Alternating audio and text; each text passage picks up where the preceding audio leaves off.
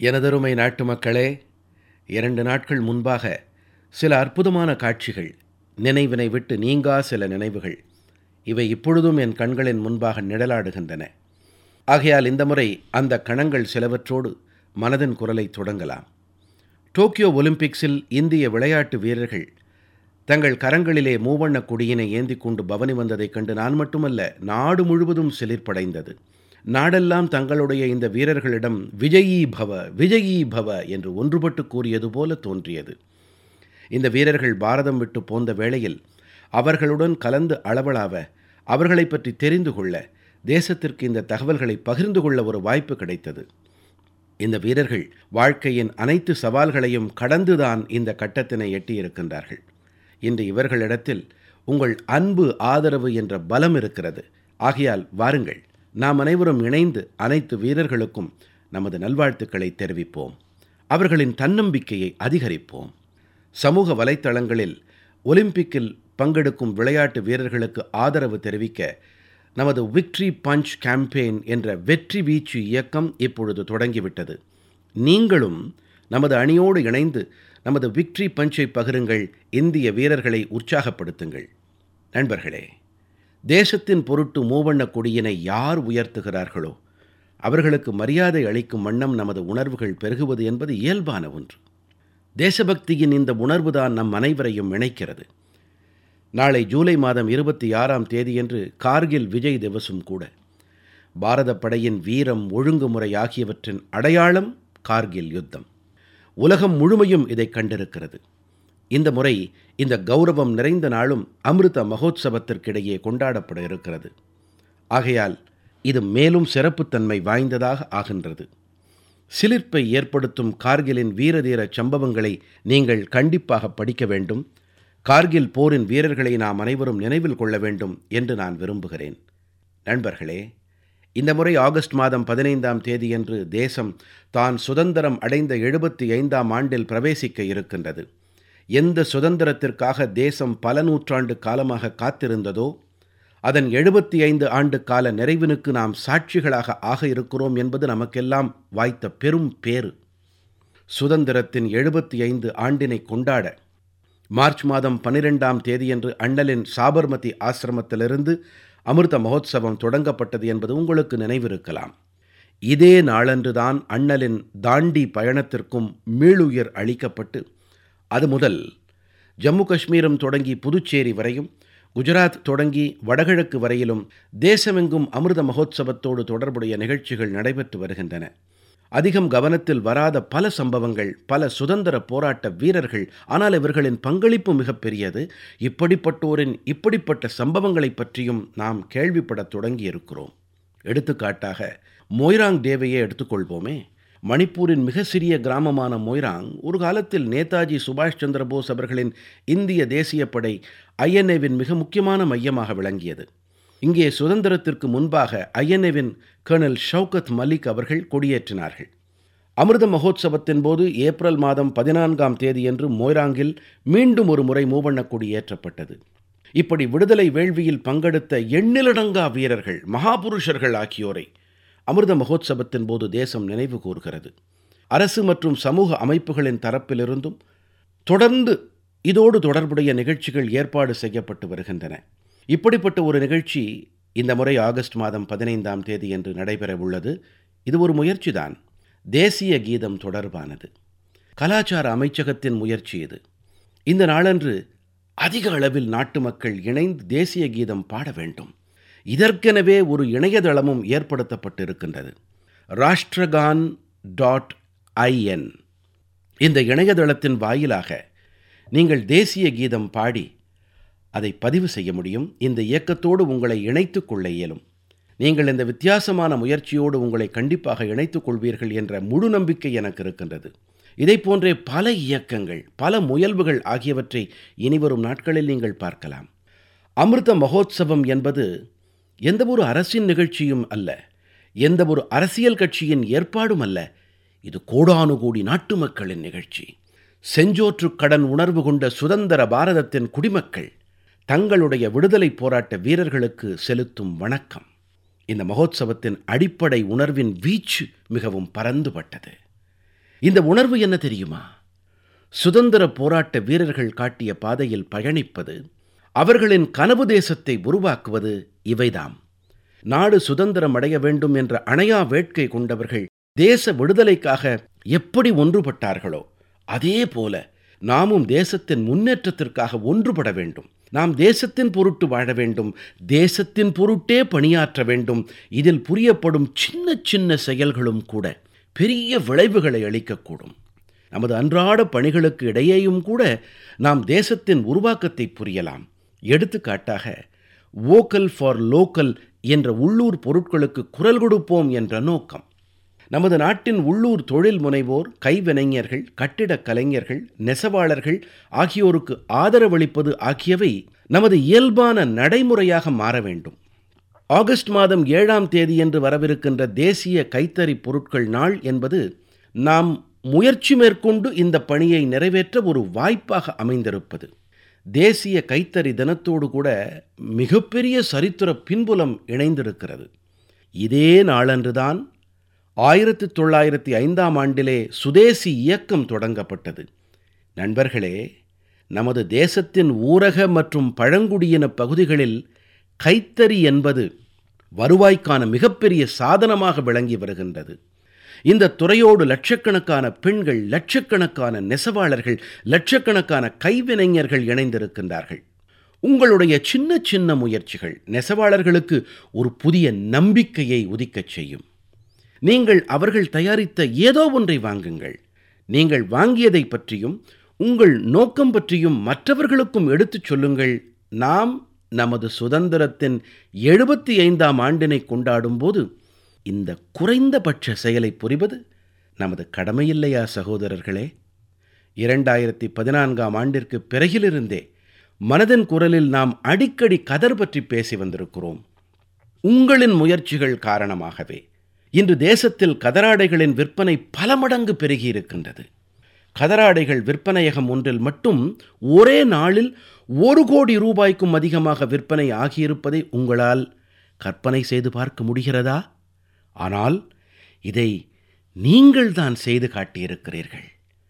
நீங்கள் கதராடை விற்பனையகம் ஒன்றில் வாங்கும் போதெல்லாம் அதனால் நமது ஏழை நெசவாளர் சகோதர சகோதரிகளுக்கு ஆதாயம் ஏற்படுகிறது. ஆகையால் கதராடைகள் வாங்குவது என்பது ஒரு வகையில் மக்கள் சேவை தேச சேவையும் கூட. என் அன்பு நிறை சகோதர சகோதரிகள் நீங்கள் அனைவரும் ஊரகப் பகுதிகளில் உருவாக்கம் பெறும் கைத்தறி பொருட்களை கண்டிப்பாக வாங்க வேண்டும். இதை பற்றி ஹேஷ்டேக் மை ஹேண்ட்லூம் மை ப்ரைடிலே பகிர்ந்து கொள்ள வேண்டும் என்று உங்களிடம் வேண்டி கேட்டுக்கொள்ளுகிறேன் நண்பர்களே சுதந்திர போராட்டம் மற்றும் கதர் பற்றி பேசிக் கொண்டிருக்கும் வேளையில் வணக்கத்திற்குரிய அண்ணல் பற்றி நினைத்து பார்ப்பது இயல்பான விஷயம். எடுத்துக்காட்டாக அண்ணலின் தலைமையின் கீழ் வெள்ளையனே வெளியேறு இயக்கம் நடந்தது போலவே இன்று நாட்டு மக்கள் அனைவரும் இணைந்து பாரதம் இணைப்போம் இயக்கத்திற்கு தலைமையேற்க வேண்டும். பன்முகத்தன்மை நிறைந்த நமது தேசத்தை இணைக்க உதவும் வகையில் நமது பணிகள் உதவிகரமாக இருப்பதை உறுதி செய்வது நம் அனைவரின் கடமை. தேசமே நம் அனைவரின் மிகப்பெரிய நம்பிக்கையாக நம் அனைவரின் மிகப்பெரிய முதன்மையாக நீடித்திருக்க வேண்டும் என்று நாம் அனைவரும் இந்த அமிர்த மகோத்சவ வேளையிலே ஒரு அமிர்தமான உறுதிப்பாட்டை மேற்கொள்வோம். வாருங்கள். நேஷன் ஃபர்ஸ்ட் ஆல்வேஸ் ஃபர்ஸ்ட் தேசமே தலையாயது எப்போதுமே முதன்மையானது என்ற மந்திரச் சொற்களோடு நாம் முன்னேறிச் செல்ல வேண்டும். என் மனம் நிறை நாட்டு மக்களே இன்று மனதின் குரலை கேட்டு வரும் நமது இளைய நண்பர்களிடம் நான் எனது சிறப்பான நன்றிகளை வெளிப்படுத்த விரும்புகிறேன். சில நாட்கள் முன்பாகத்தான் மைகவ் தளம் தரப்பிலிருந்து மனதின் குரல் நேயர்கள் குறித்த ஆய்வொன்று மேற்கொள்ளப்பட்டது. மனதின் குரலுக்காக தகவல்களையும் ஆலோசனைகளையும் அளிப்பதில் முக்கியமானோர் யார் என்பதை இந்த ஆய்வு கண்டறிந்தது. தகவல்களையும் ஆலோசனைகளையும் அளிப்பவர்களில் கிட்டத்தட்ட எழுபத்தி ஐந்து சதவீதம் பேர் முப்பத்தி ஐந்து வயதுக்கு உட்பட்டவர்கள் அதாவது பாரத நாட்டின் இளையோர் சக்தியின் ஆலோசனைகள்தாம் மனதின் குரலுக்கு திசையளித்திருக்கிறது என்ற முடிவு ஆய்விற்கு பிறகு கிடைத்த தகவல். இதை நான் மிகவும் நல்ல அறிகுறியாகவே காண்கிறேன். ஆக்கப்பூர்வமான தன்மையும் புரிந்துணர்வும் தான் மனதின் குரல். இதில் நாம் நேர்மறை விஷயங்கள் குறித்து பேசுகிறோம். இதுவே இதன் கேரக்டர் கலெக்டிவ் குணக்கூட்டு. ஆக்கப்பூர்வமான எண்ணங்கள் மற்றும் ஆலோசனைகள் நிரம்பிய நமது பாரத நாட்டு இளைஞர்களின் எண்ணமும் செயலும் எனக்கு நிரம்ப ஆனந்தத்தை ஏற்படுத்துகிறது. இளைஞர்களின் மனதின் குரல்களை அறிந்து கொள்ள ஒரு வாய்ப்பு மனதின் குரல் வாயிலாக கிடைப்பது எனக்கு மேலும் மகிழ்ச்சியை அளிக்கிறது. நண்பர்களே நீங்கள் அனுப்பி வரும் ஆலோசனைகள் தாம் மனதின் குரலின் மெய்யான சக்தி. உங்களின் ஆலோசனைகள் தாம் மனதின் குரல் வாயிலாக பாரதத்தின் பன்முகத்தன்மையை பிரகாசிக்கச் செய்கிறது. பாரத நாட்டவரின் சேவை மற்றும் தியாகத்தின் மனத்தை நாலாபுறங்களிலும் பரப்புகின்றது. கடினமாக உழைக்கும் நமது இளைஞர்களின் புதிய கண்டுபிடிப்புகளால் அனைவருக்கும் உத்வேகம் அளிக்கிறது. மனதின் குரலுக்கு நீங்கள் பல வகையான கருத்துக்களை அனுப்பி வைக்கின்றீர்கள். நம்மால் அனைத்து விஷயங்கள் குறித்தும் விவாதிக்க முடியவில்லை என்றாலும் இவற்றில் பல கருத்துக்களை நான் சம்பந்தப்பட்ட துறைகளுக்கு மேற்கொண்டு நடவடிக்கை மேற்கொள்ளப்பட கண்டிப்பாக அனுப்பி வைக்கிறேன். நண்பர்களே நான் உங்களோடு சாய் பிரணீத் அவர்களின் முயல்வுகள் பற்றி பகிர விரும்புகிறேன். சாய் பிரணீத் அவர்கள் ஒரு மென்பொருள் பொறியாளர் ஆந்திர பிரதேசத்தில் வசித்து வருபவர். கடந்த ஆண்டு அவருடைய பகுதியில் மோசமான பருவநிலை காரணமாக விவசாயிகளுக்கு கணிசமான பாதிப்பு ஏற்பட்டதை இவர் கவனித்திருக்கிறார். வானிலை ஆய்வியலில் இவருக்கு பல ஆண்டுகளாகவே ஆர்வம் இருந்து வந்திருக்கிறது. ஆகையால் இவர் தனது ஆர்வம் மற்றும் திறமை விவசாயிகளின் நலனுக்கு பயனாக இருக்க வேண்டும் என்று தீர்மானித்தார். இப்பொழுது இவர் தனித்தனி தரவு ஆதாரங்களிடமிருந்து வானிலை தரவுகளை விலைக்கு வாங்கி இவற்றை பகுப்பாய்வு செய்து உள்ளூர் மொழியில் பல்வேறு வழிகளில் விவசாயிகளிடம் உறுதியான தகவலை கொண்டு சேர்க்கிறார். வானிலை புதுப்பிப்புகள் தவிர பிரணீத் அவர்கள் பல்வேறு பருவநிலைகளில் இருப்போர் என்ன செய்ய வேண்டும் என்ற வழிகாட்டுதலையும் அளிக்கிறார். குறிப்பாக வெள்ளப்பெருக்கிலிருந்து தற்காத்துக் கொள்வது பற்றியும் புயல் அல்லது மின்னல் இடியால் தாக்கப்படும் போது எப்படி உயிர் தப்புவது என்பது பற்றியும் மக்களுக்கு தெரிவிக்கிறார். நண்பர்களே ஒருபுறம் இந்த மென்பொருள் பொறியாளர் இளைஞரின் இந்த முயல்வு மனதைத் தொடும் ஒன்றாக இருக்கும் அதே வேளையில் இன்னொரு புறத்தில் நமது நண்பர் ஒருவர் ஏற்படுத்தியிருக்கும் புதிய தொழில்நுட்பத்தின் பயன் உங்களை ஆச்சரியத்தில் ஆழ்த்தும். இவர்தான் ஒடிஷாவின் சம்பல்பூர் மாவட்டத்தின் ஒரு கிராமத்தில் வசிக்கும் ஈசாக் முண்டா அவர்கள். ஈசாக் அவர்கள் ஒரு காலத்தில் தினக்கூலியாக வேலை பார்த்து வந்தவர் என்றாலும் இப்போது இவர் ஒரு இணைய பரபரப்பாக ஆகிவிட்டார். தனது யூடியூப் சேனல் மூலமாக கணிசமாக பணம் சம்பாதித்து வருகிறார். இவர் தனது காணொளிகளில் உள்ளூர் உணவு பதார்த்தங்கள் பாரம்பரியமான உணவு தயாரிப்பு முறைகள் உள்ளூர் கிராமங்கள் அவர்களின் வாழ்க்கை முறைகள் குடும்பம் உணவு பழக்கங்கள் ஆகியவற்றுக்கு முக்கியத்துவம் அளித்து வருகிறார். ஒரு யூடியூப் ஒளிபரப்பாளர் என்ற முறையிலே இவரது பயணம் மார்ச் மாதம் இரண்டாயிரத்தி இருபதாம் ஆண்டு தொடங்கியது. அப்போதுதான் இவர் ஒடிஷாவின் பிரசித்தி பெற்ற உள்ளூர் உணவு தயாரிப்பு தொடர்பான ஒரு காணொளியை தரவேற்றினார். அப்போதிலிருந்து இன்று வரை இவர் பல நூற்றுக்கணக்கான காணொளிகளை தரவேற்றம் செய்திருக்கிறார். இவரது இந்த முயல்வு பல காரணங்களுக்காக தனித்தன்மை வாய்ந்ததாக இருக்கின்றது. குறிப்பாக இதனால் நகரங்களில் வசிப்போர் தாங்கள் அதிகம் அறியாத ஒரு வாழ்க்கை முறை பற்றி கண்டு தெரிந்து கொள்ள ஒரு சந்தர்ப்பம் அவர்களுக்கு வாய்க்கிறது. கலாச்சாரம் உணவு தயாரிப்பு என்ற இவை இரண்டையும் கலந்து கொண்டாடி வருகிறார். நம் அனைவருக்கும் உத்வேகம் அளித்து வருகிறார். நண்பர்களே தொழில்நுட்பம் பற்றி நாம் பேசும் வேளையிலே மேலும் ஒரு சுவாரஸ்யமான விஷயம் குறித்தும் நான் பேச விரும்புகிறேன். நீங்களே ஒரு விஷயம் குறித்து படித்திருக்கலாம் கவனித்திருக்கலாம். ஐஐடி மெட்ராஸின் முன்னாள் மாணவர்கள் வாயிலாக நிறுவப்பட்ட ஒரு ஸ்டார்ட் அப் ஒரு த்ரீ டி பிரிண்டட் ஹவுஸ் முப்பரிமாண பதிவாலான ஒரு வீட்டை உருவாக்கி இருக்கின்றார்கள். முப்பரிமாண பதிவாலான இந்த வீடு எப்படி உருவாக்கம் பெறுகிறது? முதன்மையாக இந்த ஸ்டார்ட் அப் ஆனது ஒரு முப்பரிமாண அச்சு இயந்திரத்தின் மூலம் ஒரு முப்பரிமாண பதிவு உருவரையை ஊட்டி பிறகு ஒரு சிறப்பு வகை கான்கிரீட் வாயிலாக அடுக்கடுக்காக ஒரு முப்பரிமாண அமைப்பை உருவாக்கியிருக்கிறது. இதுபோன்ற பல சோதனை முயற்சிகள் நாடெங்கும் நடந்து வருகின்றன என்பது உங்களுக்கு மகிழ்ச்சியை அளிக்கலாம். ஒரு காலகட்டத்தில் சின்ன சின்ன கட்டுமான பணிகளுக்கு கூட பல ஆண்டுகள் ஆகி வந்தன. ஆனால் இன்றோ தொழில்நுட்பத்தின் காரணமாக பாரதத்தின் நிலை மாற்றம் கண்டு வருகிறது. சில காலம் முன்பாக இப்படிப்பட்ட நூதன கண்டுபிடிப்பு நிறுவனங்களை வரவேற்கும் வகையில் ஒரு உலகாயத குடியிருப்பு தொழில்நுட்ப சவாலை தொடங்கி வைத்தோம். இது முற்றிலும் வித்தியாசமான ஒரு முயற்சி என்பதால் இதற்கு கலங்கரை விளக்கு திட்டங்கள் லைட் ஹவுஸ் ப்ராஜெக்ட்ஸ் என்று பெயரிட்டோம். தற்போது தேசமெங்கும் ஆறு பல்வேறு இடங்களில் லைட் ஹவுஸ் ப்ராஜெக்டுகள் மிக விரைவு கதியில் நிறைவேறி வருகின்றன. இந்த திட்டங்களில் நவீன தொழில்நுட்பமும் நூதனமான வழிமுறைகளும் பயன்படுத்தப்பட்டு வருகின்றன. இதனால் கட்டுமானத்திற்கு தேவைப்படும் காலம் குறைகிறது. கூடவே உருவாக்கம் பெறும் வீடுகள் அதிக உறுதியாகவும் விலை குறைவானவையாகவும் சுகமளிப்பவையாகவும் இருக்கின்றன. தற்போதுதான் நான் ட்ரோன்கள் மூலமாக இந்த திட்டங்களை மேற்பார்வையிட்டேன் பணிகளின் முன்னேற்றத்தை நேரடியாக பார்த்தேன். இந்தோரில் ஒரு திட்டத்தில் செங்கல் மற்றும் சிமெண்ட் கலவையால் ஆன சுவர்களுக்கு பதிலாக முன்னமேயே வடிவமைக்கப்பட்ட சாண்ட்விச் பேனல் சிஸ்டம் பயன்படுத்தப்பட்டு வருகிறது. ராஜ்கோட்டின் லைட் ஹவுஸ் பிரெஞ்சு தொழில்நுட்ப துணையோடு உருவாகி வருகிறது. இதிலே சுரங்கப்பாதை வாயிலாக மோனோலித்திக் கான்கிரீட் கன்ஸ்ட்ரக்ஷன் டெக்னாலஜி ஒரே கல்லாலான கான்கிரீட் கட்டுமான தொழில்நுட்பம் பயன்படுத்தப்பட்டு வருகிறது. இந்த தொழில்நுட்பத்தால் உருவாக்கப்பட்ட வீடுகள் இயற்கை பேரிடர்களை எதிர்கொள்ளும் திறம் அதிகம் உடையனவாக இருக்கும். சென்னையில் அமெரிக்கா மற்றும் ஃபின்லாந்தின் தொழில்நுட்பங்களான ப்ரீகாஸ்ட் கான்கிரீட் சிஸ்டம் என்ற முன்னரே வடிவமைக்கப்பட்ட கான்கிரீட் முறை பயனாகி வருகிறது. இதனால் வீடுகள் விரைவாக கட்டி முடிக்கப்படுவதோடு செலவும் குறைகிறது. ராஞ்சியில் ஜெர்மானிய முப்பரிமாண கட்டுமான முறை பயன்படுத்தப்பட்டு கட்டிடங்கள் உருவாகி வருகின்றன. இதிலே ஒவ்வொரு அறையும் தனித்தனியே கட்டப்பட்டு பிறகு ஒட்டுமொத்த அமைப்பும் தொகுப்பு பொம்மைகளை இணைப்பது போன்று இணைக்கப்படும். அகர்தலாவில் நியூசிலாந்தின் தொழில்நுட்பம் பயன்படுத்தப்படுகிறது. இங்கே எஃகு சட்டத்தோடு இல்லம் உருவாகிறது. இதனால் நிலநடுக்கங்களை தாக்குப்பிடிக்க முடியும். இதேபோல லக்னோவில் கனடாவின் தொழில்நுட்பம் பயன்படுத்தப்படுகிறது.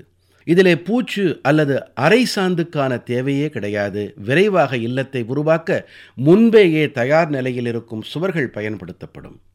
நண்பர்களே இவை இன்குபேஷன் மையங்களைப் போல செயல்பட இன்று தேசமெங்கும் முயற்சிகள் மேற்கொள்ளப்பட்டு வருகின்றன. இதனால் நமது திட்டமிடல் வல்லுநர்கள் கட்டிடக் கலைஞர்கள் பொறியாளர்கள் மாணவர்கள் ஆகியோர் புதிய தொழில்நுட்பத்தை பற்றி தெரிந்து கொள்ள முடியும் பரிசோதனைகளையும் செய்ய முடியும். நான் குறிப்பாக இந்த விஷயங்களை இளைஞர்களின் கவனத்திற்கு கொண்டு வர விரும்புகிறேன். நமது இளையோர் தேச நலனுக்காக தொழில்நுட்பத்தின் புதிய புதிய துறைகளை நோக்கி உற்சாகமும் ஊக்கமும் அடைய வேண்டும் என்பதே இதன் நோக்கம். எனதருமை நாட்டு மக்களே ஆங்கிலத்திலே நீங்கள் ஒரு பழமொழியை கேள்விப்பட்டிருக்கலாம். To learn is to grow அதாவது கற்றலே வளர்ச்சி.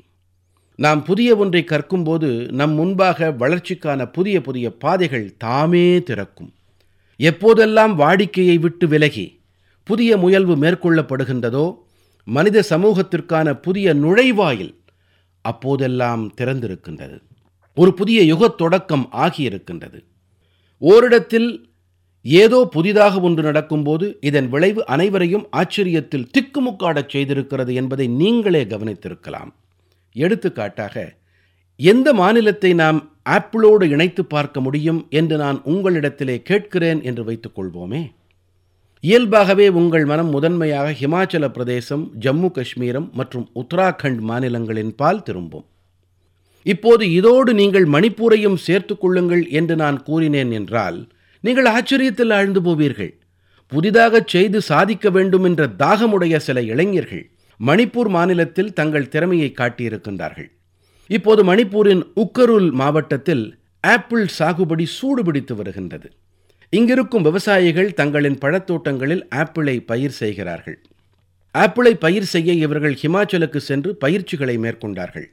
இவர்களில் ஒருவர்தான் டி எஸ் ரிங் ஃபாமி யாங் இவர் விமானவியல் பொறியாளர் என்றாலும் தனது மனைவியான டி எஸ் ஏஞ்சலோடு இணைந்து ஆப்பிள் சாகுபடியில் ஈடுபட்டார்.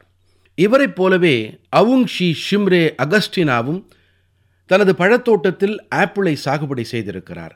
அவுங்ஷி தில்லியில் வேலை செய்து வந்தார். அதை துறந்துவிட்டு இவர் தனது கிராமம் திரும்பினார். ஆப்பிள் சாகுபடியில் ஈடுபட்டார்.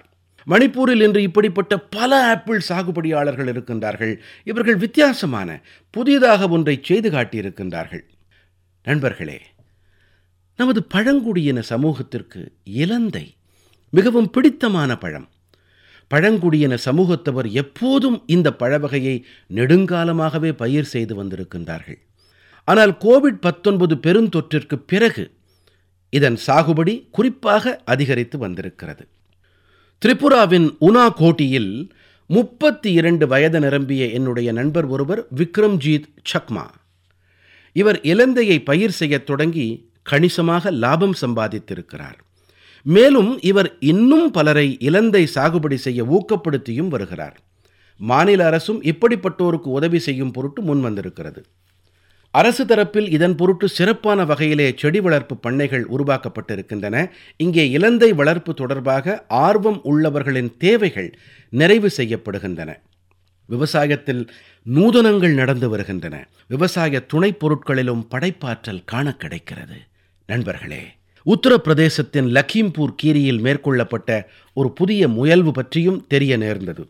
கோவிட் காலத்தில்தான் லக்கீம்பூர் கீரியில் ஒரு வித்தியாசமான முயல்வு மேற்கொள்ளப்பட்டது. வாழையில் வீணாகும் தண்டுகளிலிருந்து நார் செய்யும் பயிற்சி அங்கே பெண்களுக்கு அளிக்கப்படும் வேலை தொடங்கியது. கழிவிலிருந்து செல்வம் உருவாக்கும் வழி இது.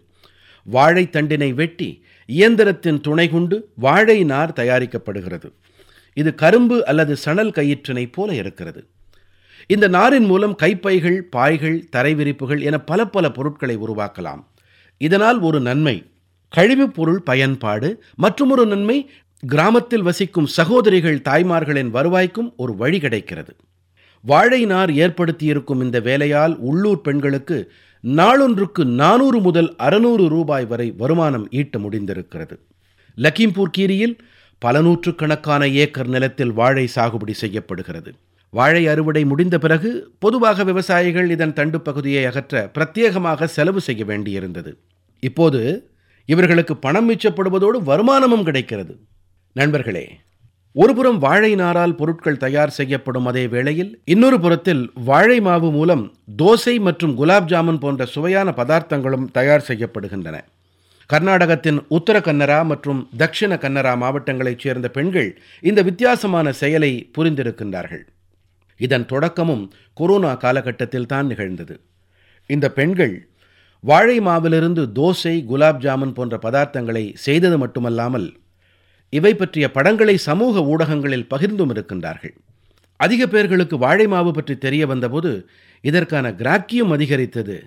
கூடவே இந்த பெண்களின் வருமானமும் தான். லக்கிம்பூர் கீரியைப் போலவே இங்கேயும் கூட இந்த புதுமையான எண்ணத்தையும் பெண்கள்தான் முன்னின்று வழிநடத்தி இருக்கின்றார்கள். நண்பர்களே இப்படிப்பட்ட எடுத்துக்காட்டுகள் வாழ்க்கையில் புதிய சாதனை ஒன்றை படைக்க வேண்டும் என்ற உத்வேக காரணிகளாக அமைகின்றன.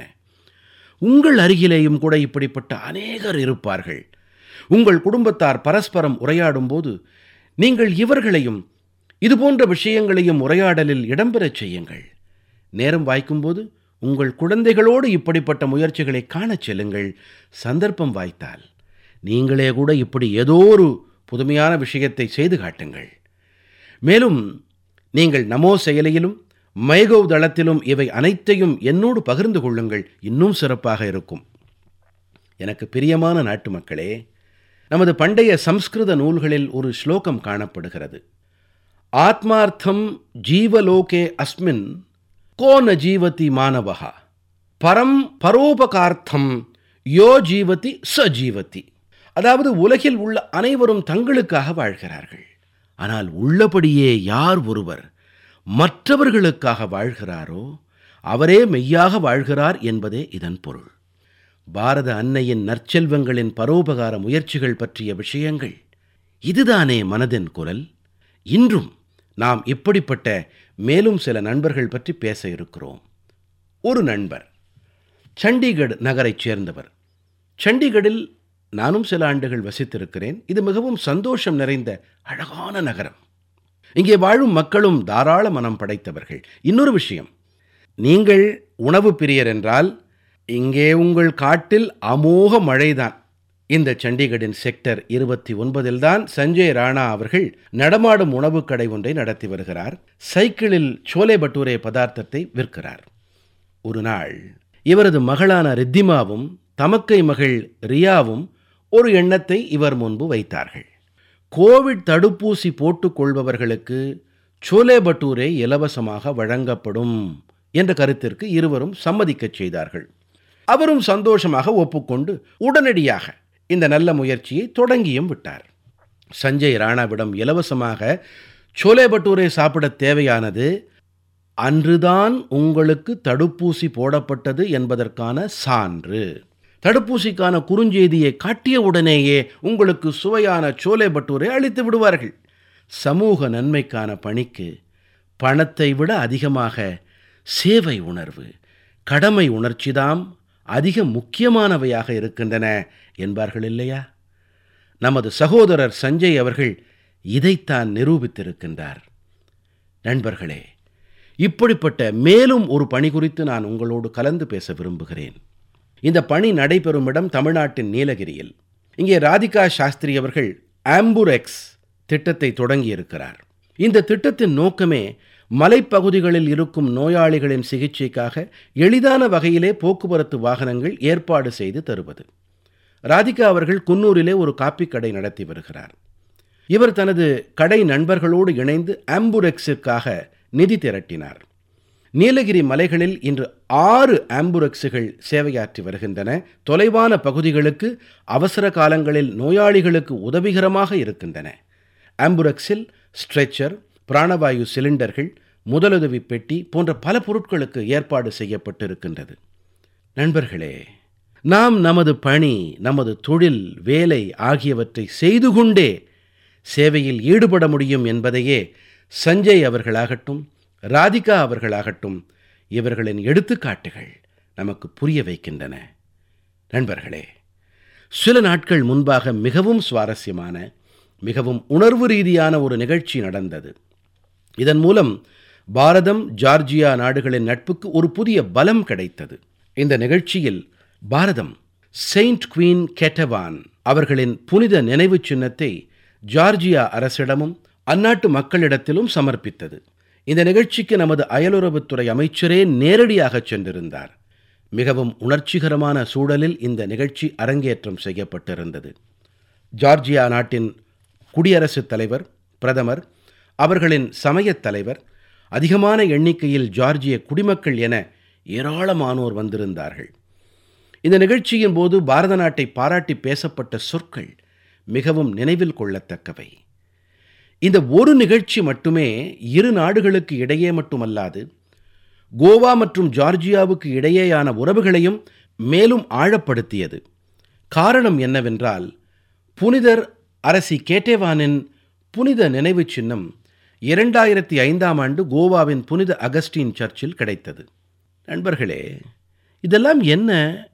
இவை எப்போது எப்படி நடந்தது? என்ற கேள்வி உங்கள் மனங்களில் எழலாம். உள்ளபடியே இது இன்றிலிருந்து நானூறு ஐநூறு ஆண்டுகளுக்கு முன்பாக நடந்த விஷயம். கேட்டேவான் அரசி ஜார்ஜியா அரச குடும்பத்தைச் சேர்ந்தவர். பத்தாண்டுகள் சிறை தண்டனைக்கு பிறகு ஆயிரத்தி அறுநூற்றி இருபத்தி நான்காம் ஆண்டு அவர் உயிர் தியாகம் செய்தார். பண்டைய போர்ச்சுகல் நாட்டு ஆவணம் ஒன்றின்படி புனித அரசி கேட்டேவானின் சாம்பல் பழைய கோவாவின் புனித அகஸ்டின் கான்வென்ட்டில் வைக்கப்பட்டிருந்திருக்கிறது.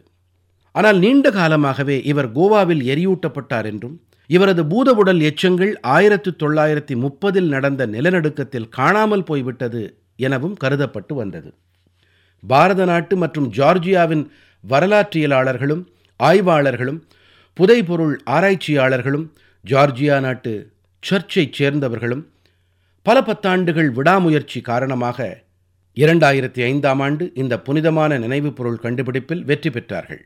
இந்த விஷயம் ஜார்ஜியா நாட்டு மக்களுக்கு பெரும் உணர்வு பூர்வமான ஒன்று. ஆகையால் அவர்களின் வரலாற்று சமய மற்றும் ஆன்மீக உணர்வுகளை மனதில் கொண்டு பாரத அரசு இந்த புனிதமான நினைவுப் பொருளின் ஒரு பகுதியை ஜார்ஜியா மக்களுக்கு அளிக்க தீர்மானித்தது. ஜார்ஜியா மற்றும் பாரதத்தின் இணைந்த சரிதத்தின் இந்த பிரத்யேகமான அடையாளத்தை பாதுகாத்து வைத்தமைக்காக நான் கோவாவின் மக்களுக்கு என் இதயபூர்வமான நன்றிகளை தெரிவித்துக் கொள்ள விரும்புகிறேன். கோவா.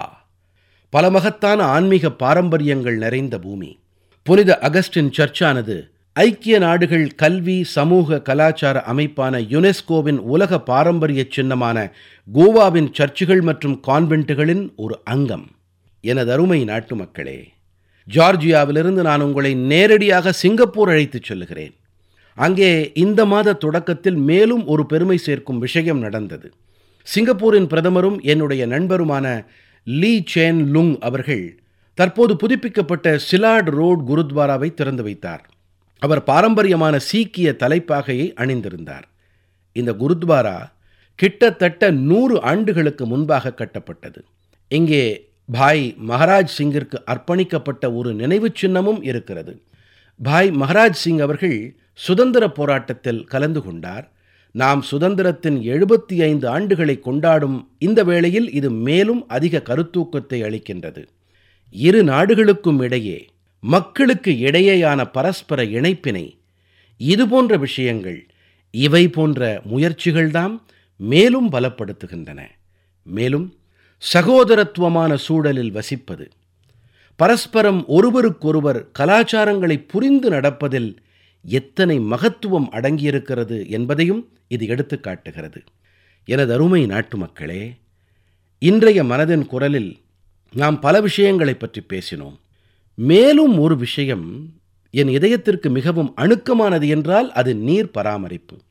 சிறு பிராயத்தில் நான் வாழ்ந்த இடத்தில் எப்போதுமே தண்ணீர் தட்டுப்பாடு இருந்து வந்தது.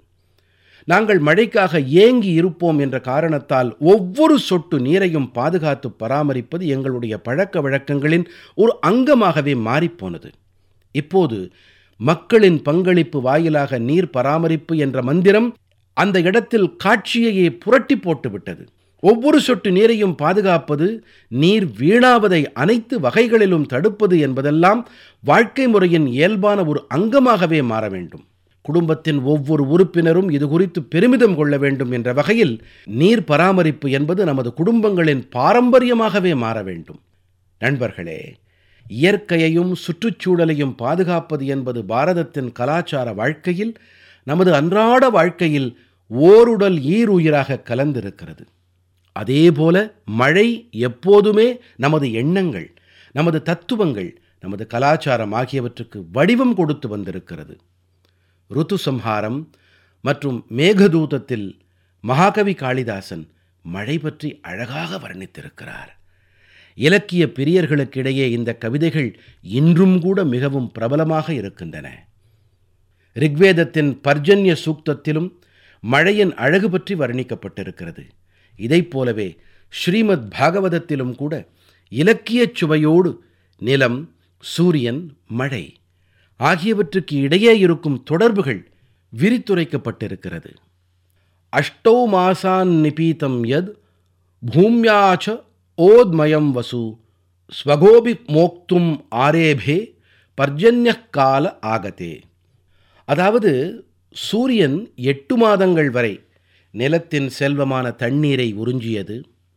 இப்போது பருவமழை காலத்தில் இப்படி உறிஞ்சப்பட்ட செல்வத்தை நிலத்திற்கே மீண்டும் திரும்ப அளிக்கிறது. உண்மையிலேயே பருவமழையாகட்டும் மழையாகட்டும் இந்த காலம் அழகும் வனப்பும் நிறைந்தது மட்டுமல்ல இது ஊட்டத்தை அளிக்க வல்லதும் கூட. நமக்கு கிடைக்கும் மழை நீரானது நமது வருங்கால சந்ததிகளுக்கானது. இதை நாம் என்றுமே மறந்துவிடக்கூடாது. இந்த சுவாரஸ்யமான சந்தர்ப்பங்களோடு இன்று நமது உரையாடலை ஏன் நாம் நிறைவு செய்யக்கூடாது என்று என் மனதில் எண்ணம் எழுகிறது. உங்கள் அனைவருக்கும் வரவிருக்கும் திருநாட்களுக்கான பல பல நல்வாழ்த்துக்கள். திருவிழாக்கள் பண்டிகைகள் காலத்தில் கொரோனா பெருந்தொற்று இன்னும் நம்மிடையேதான் இருக்கிறது என்பதை மறந்துவிட வேண்டாம். கொரோனாவோடு தொடர்புடைய வழிகாட்டுதல் நெறிமுறைகளை மறந்து விடாதீர்கள் நீங்கள் அனைவரும் ஆரோக்கியமாக இருங்கள் சந்தோஷமாக இருங்கள். பல பல நன்றிகள்.